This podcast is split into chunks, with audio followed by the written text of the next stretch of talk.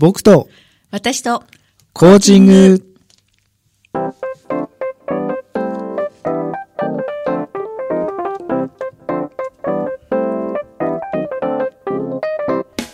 皆さんこんばんは日本コーチ協会東北チャプター会員で番組パーソナリティの田柴麻です日本コーチ協会東北チャプターのメンバーが仕事のこと趣味のことそしてコーチングとの関わりを週替わりでお届けする僕と私とコーチング。今日は第5回目の放送です。日本コーチ協会東北チャプターはコーチングを学び広めコーチ同士が交流し合う任意の団体です。詳しくは東北チャプターで検索してください。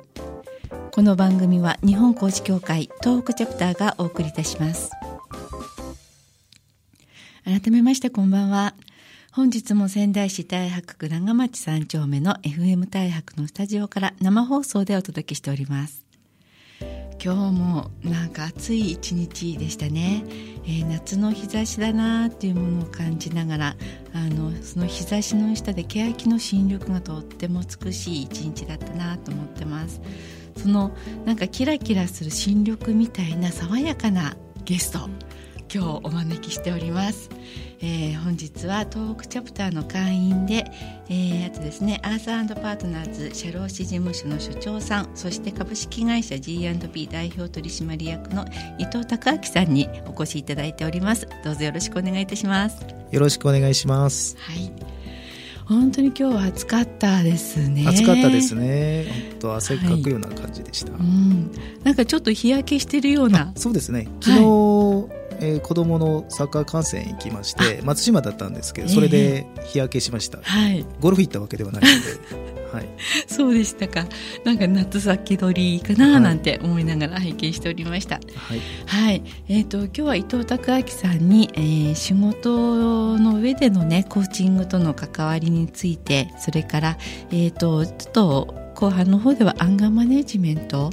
のことについてもご紹介いただければなと思っています。で言いますのも、えーと、伊藤孝明さんは日本アンガーマネジメント協会の東方支部長さんでいらっしゃるんですね。はい、はい、それでは、えーと、今日もたくさんのお話であの楽しくやっていきたいと思います。どうぞよろしくお願いいたします。よろしくお願いします。はいえーと、まず最初にその仕事の上であのもうえー、コーチングのそのスキルをですねどんどん活用されているということを伺っているのですが実際にはどんなところでコーチングをこう使いながらお仕事されてるんですか？そうですね、はい、えー、仕事においては、はい、未来のことを話す時仕事が人生度を作るとか、はい、未来を考える仕事が多いのでそういう時は、はい、えー、クライアントさんの未来を聞いていくという時には、コーチングの質問のを活用していった方がより良いものができて、はい、それでクライアントさんが動いていけるというようなことになるので私が答えを言うというよりは、はい、クライアントさんの答えを引き出してそれを実現していくということになるかなと思っています。そういうことで活用しているところです、はい。はい、えーと、伊藤さんのお仕事っていうのは、えー、社会保険労務士ということなんですが、はい、実際にそれで、えーと、お客様と関わるときに、はい、どんなことをお伝えしながらそこにこうスキルその質問ですねコーチング的な質問をこう入れていくんですか、はい、そうですね。流れ的には最初、傾聴と聞くということで、聞いていきながら、途中から質問をいろいろ投げかけて、まあ、未来のこう映像を浮かぶような質問を投げかけたりとか、はい、それで画像を組んだものを私が文章化していくとかそういうような流れであのさ作っていくことが多いです、はい、そういうことでコーチングのスキルの方が未来に関してはすごく効果的だなっていうのは実感しています、ね、そうやってあのクライアントさんが未来を描かれるとそこに向かってこう動くっていうことがとてもこうスムーズにというか力強くいける感じがあるんでしょうかね。はい。はい、そうですね、はい、未来に向かって人事制度も組み立てていくので、クライアントさんが作りたい未来像っていうのを掴んでそこから、えー、組み立てていく、人事制度を組み立てていくということになるので、そういうところですごく効果的だなと感じています。じゃああの伊藤さんのところであのお世話になったクライアントさんっていうのはどんどんそういうこうレベルアップしていくお仕事の上でレベルアップしていったりとか人事の面でこううまく展開していったりっていうものが手に入れられるわけですね。そうですね。すぐというわけにはいけませんけど、はい、まあ何年かかけてこう改善していくということが実現していきます。はい、はいあとはあのお仕事で、えーと、所長さんだったりそれから代表取締役っていうお立場でもあるので当然こう部下といいますか社員の方々と関わる場面もあるかと思うんですがそういう時にはコーチング的な関わりっていうのは生かすことができてますか？はい、はいまあ、この点はまだまだかなと自分では思っていますけど、まあ、できるだけ無意識で肌感覚でそういう関わり方を、はい、まあ、身近な人にできるところまでこう身につけるといいなと思っていて、まあ、理由はのコーチングって人間道だなと思って育成,、育成していくには最も効果的なスキルだな自己実現していくための、はい支援するスキルとしては最も効果的だなと思っているので、えー、それをまあまずスタッフ、まあ、スタッフ今5名いるんですが、はい。はい、まずそこからだなとはいつも思っていて、えー、そういうところからまずきちんとしていきたいな。そのためには肌感覚になるまで無意識上で自然にできるところまで身につけたいなというふうに思っています。肌感覚っていうのはすごいですね。えー、そうそういう感じですね。肌肌身に染みてる状態というところと意識しないでという、はい、もうにじみ出していくっていうことですよね。そういうイメージを持ってそこまでトレーニングをし続ける必要があるなと。そこにはどうも終わりがないなというふうに感じていて、はい、そういう意味でコーチングって人間道だなってこう思っています。終わりはないなと感じていますその分楽しいなというふうに思っています。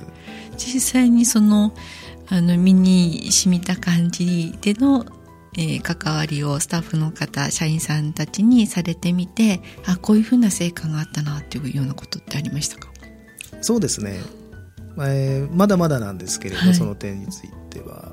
でやっぱりこう生き生きと、まあ、働いていく姿を見る方がやっぱり幸せだなと実感しているので、はい、まあ、そうですね。感情的に怒って、はい、まあ、雰囲気が悪くなるよりは、まあ、生き生きしている姿を見るのが自分自身が楽しいんだなっていうのは実感していて、はい、まあ自分のためにもその方がいいんだなというふうには実感しています、はい、ご自身のためにも大事だなとそうですね、私自身がまあ幸福感を感じるためにはまあすごくその方がやっぱりいいんだなっていうのは今実感しているところですね。あの今お話しされながら幸福感味わってらっしゃいますか？ちょっと肩に力が入ってるようですね。そうですね。はい。うんなるほど。いや本当にあのクライアントさんに対してもそれから社員の方に対しても至る所でこうにじみ出るようなそのコーチングのこう持ってるものをうまく使いながら本当にいいお仕事をご自身も楽しみながらされてるんだなっていう感じなんでしょうかね。そうですねまあ今スタートそういう点ではまあスタート地点にまだいるんだなとは思います。はい、まあそれでまあ歩んでいきながら、はい、まあ、何年かかけてもっと肌身にしみるというところまではまだ行っていないので、まあ、そういうところまでトレーニングしたいなと思っています。はい、まあでも、ね、十分あの素敵な伊藤さんなんですがもっともっとこうパワフルになっていくのかなと思うとすごく期待したくなっちゃうんですけれどもあのそのえーと、素肌感覚をこうご自身の中で得得していくとお仕事がもっとこうどういうふうになってほしいなっていう願いはありますか？そうですね。自分自身も、まあ、周りもクライアントさんも、はい、まあ、より楽しくっていうか生き生きっていうか、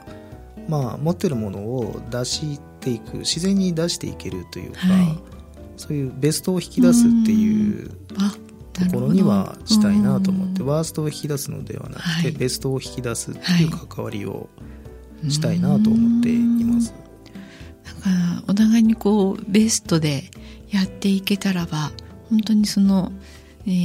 ー、クライアントさんのお仕事ももっと豊かなものになるでしょうしなんか高明さん伊藤さん自身もなんかもっともっとこうスケールの大きな人になっていくのかななんてちょっと感じたりしましたね。その道をなんか一歩ずつ終わりはないんですけど、はい、その歩んでいくのがすごく自分としては楽しいのでまた終わりがないっていう感覚が楽しい。えー、そこにこう終わりが見えてしまうとつまらなくなってしまうので、はい、えー、そういうずっと終わりない道を進んでいくのが楽しいという感じがしています。はい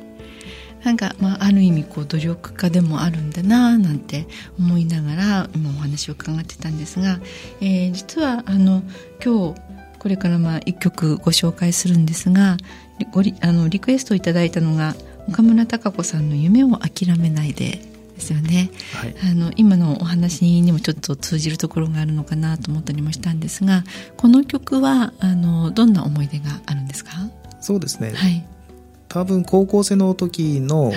曲だと思うんですが、はい、その曲を聴いて、高校生の時夢をこう諦めがちなちょっと記憶があって、この曲で勇気づけられたなという今印象を持っています。ありがとうございます。じゃあ今日この曲でまた他の誰かが勇気づけられるといいですね。はい。はい。それではお送りしたいと思います。おえー、岡村孝子さんで夢を諦めないで。お送りしました曲は岡村孝子さんで夢を諦めないででした。今日は、えー、僕と私とコーチングを、えー、伊藤拓明さんをゲストにお招きしてお送りしております。さて、えっ、ー、と、この曲の間にでもですね、あの、リスナーの方々から何人かあのメッセージをいただいております。えー、いつも聞いてくださってるドラムスコさんからは、その、傾聴、あの、大事ですね。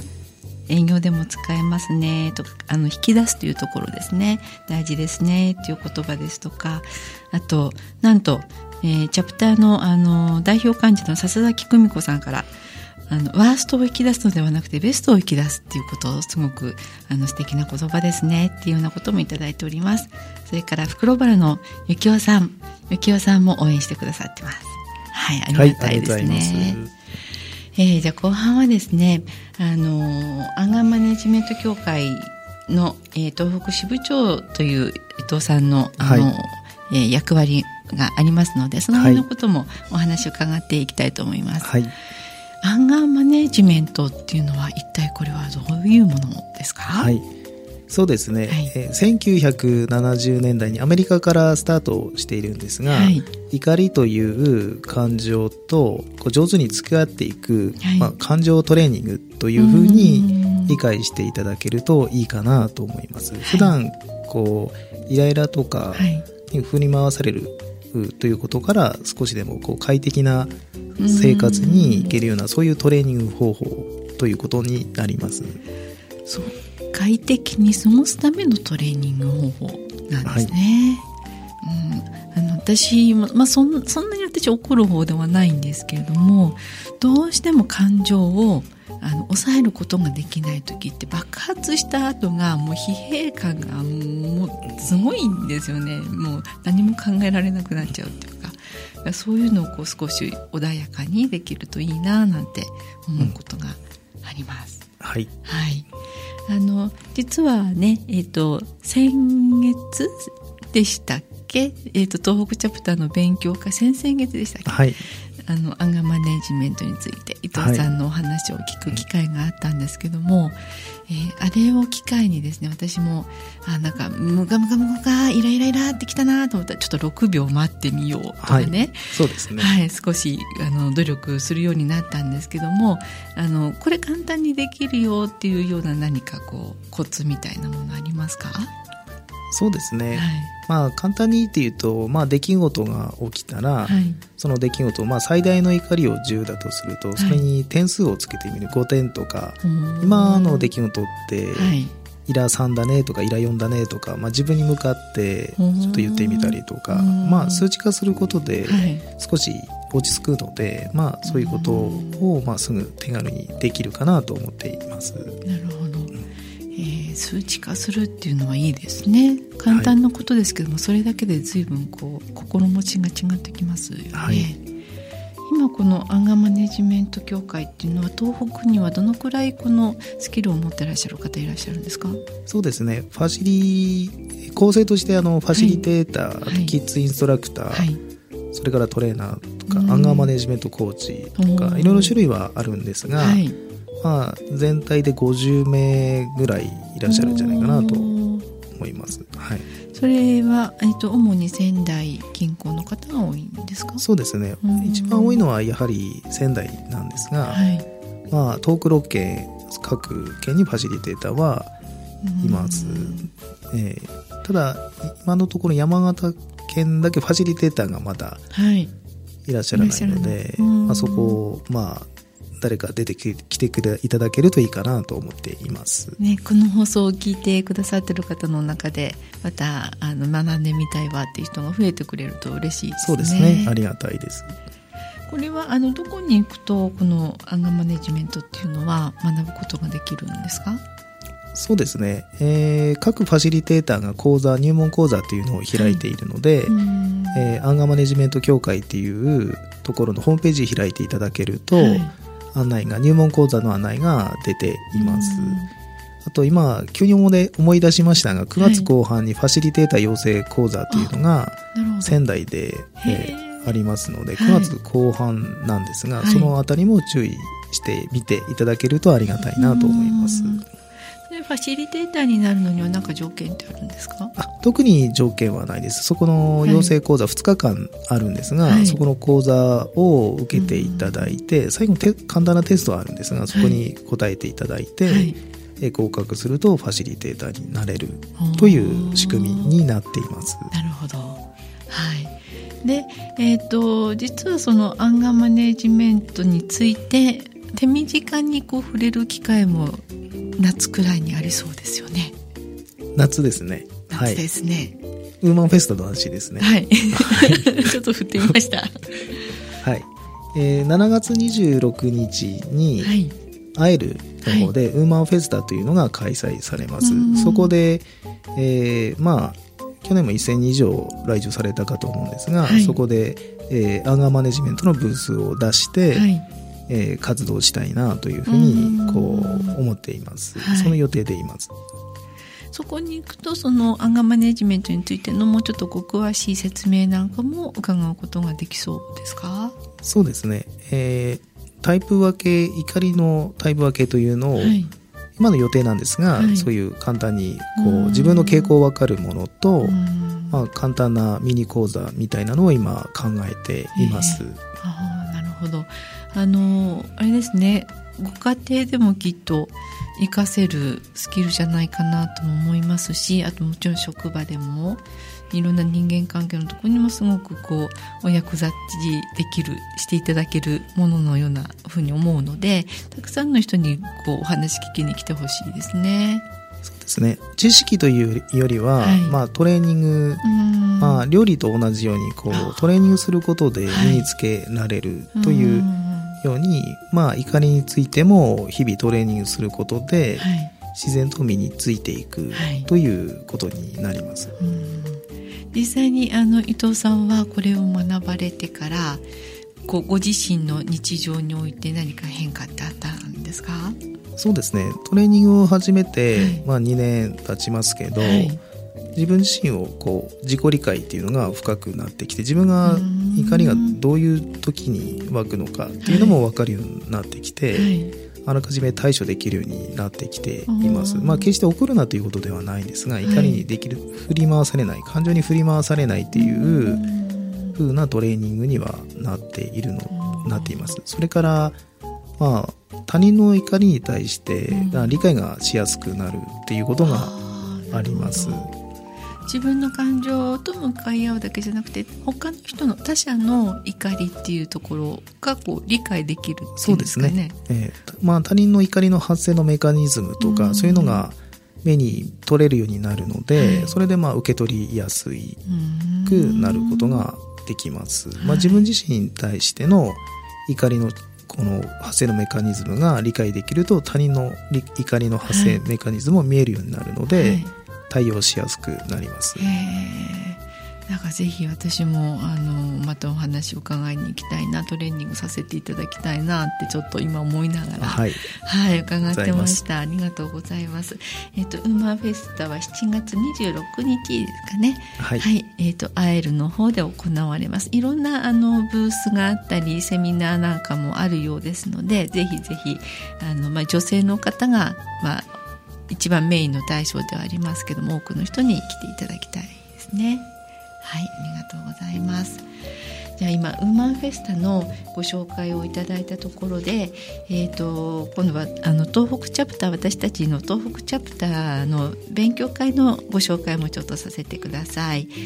えーと、日本高知協会東北チャプターでは毎月定例勉強会ということで、えー、企画をしております。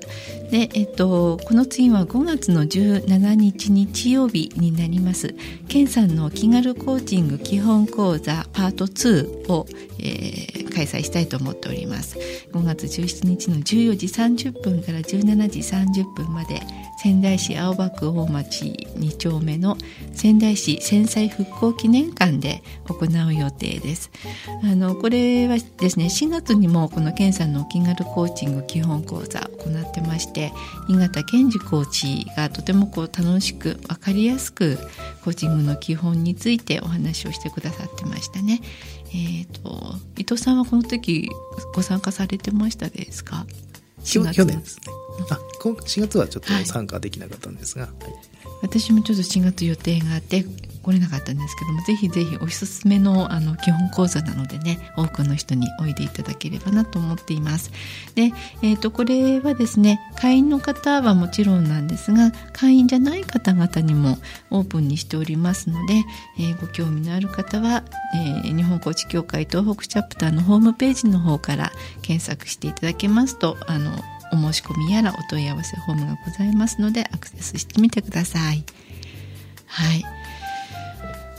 さあ今日は、えーと、コーチングのスキルを実際に活用しながらお仕事をされている伊藤孝明さんのお話を伺ってきましたまたアンガーマネジメントもね非常にあの興味深いものなのでこれもまたあの多くの方々に関心持っていただけたらと思うのですがいかがでしたか？今日お話しされてみて。そうですね、はい、まあいろいろコーチングの話もさせていただいて、はい、また頭の中が整理されたなという感じがしています。えー、ちょっと伺ってもいいですか？どどんなところがこう整理されてきた感じですか？そうですね。自分がコーチングを学んだ、学んでそのスタート地点から現在までのところが今頭の中でこうぐるぐる回って蘇っているので、はい、まあ、コーチングに出会ってよかったなって今話をしながらこう振り返っています。あなるほど。あの伊藤さんはコーチングと出会ったのはどれくらい前になるんですか？そうですね。3年5年5年ぐらい前でしょうか。そうなんですか、は